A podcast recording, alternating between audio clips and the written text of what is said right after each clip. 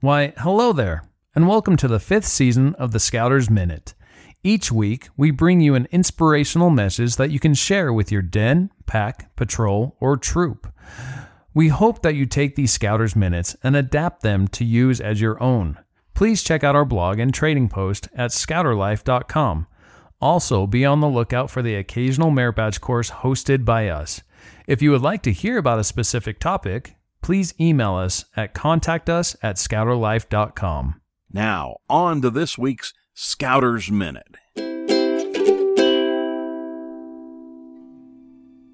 This Scouters Minute was shared back in March of 2019 and was never recorded for this podcast. This one is entitled Walt Disney. I'm sure all of you have heard of Walt Disney, the father of Mickey Mouse and the creator of Disneyland. And if you have ever been to one of the Disney parks, you may have noticed all the different and iconic waste bins throughout the park.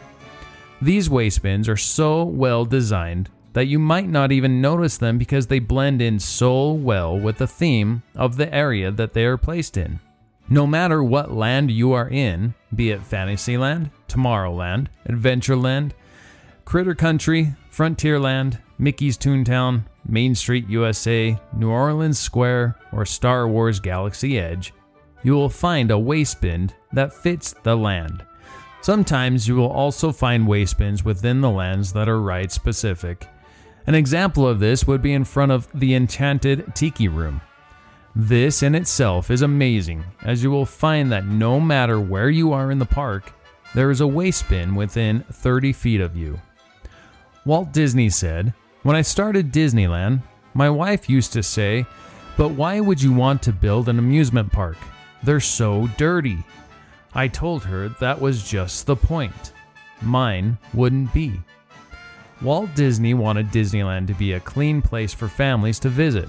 Whenever he saw any bit of trash at the park, he picked it up and put it in the garbage. He thought keeping the world clean was so important that he asked all of his employees to follow his example and pick up trash whenever they saw it. This month, let's follow Walt Disney's example and take the time to pick up trash when we see it and dispose of it properly.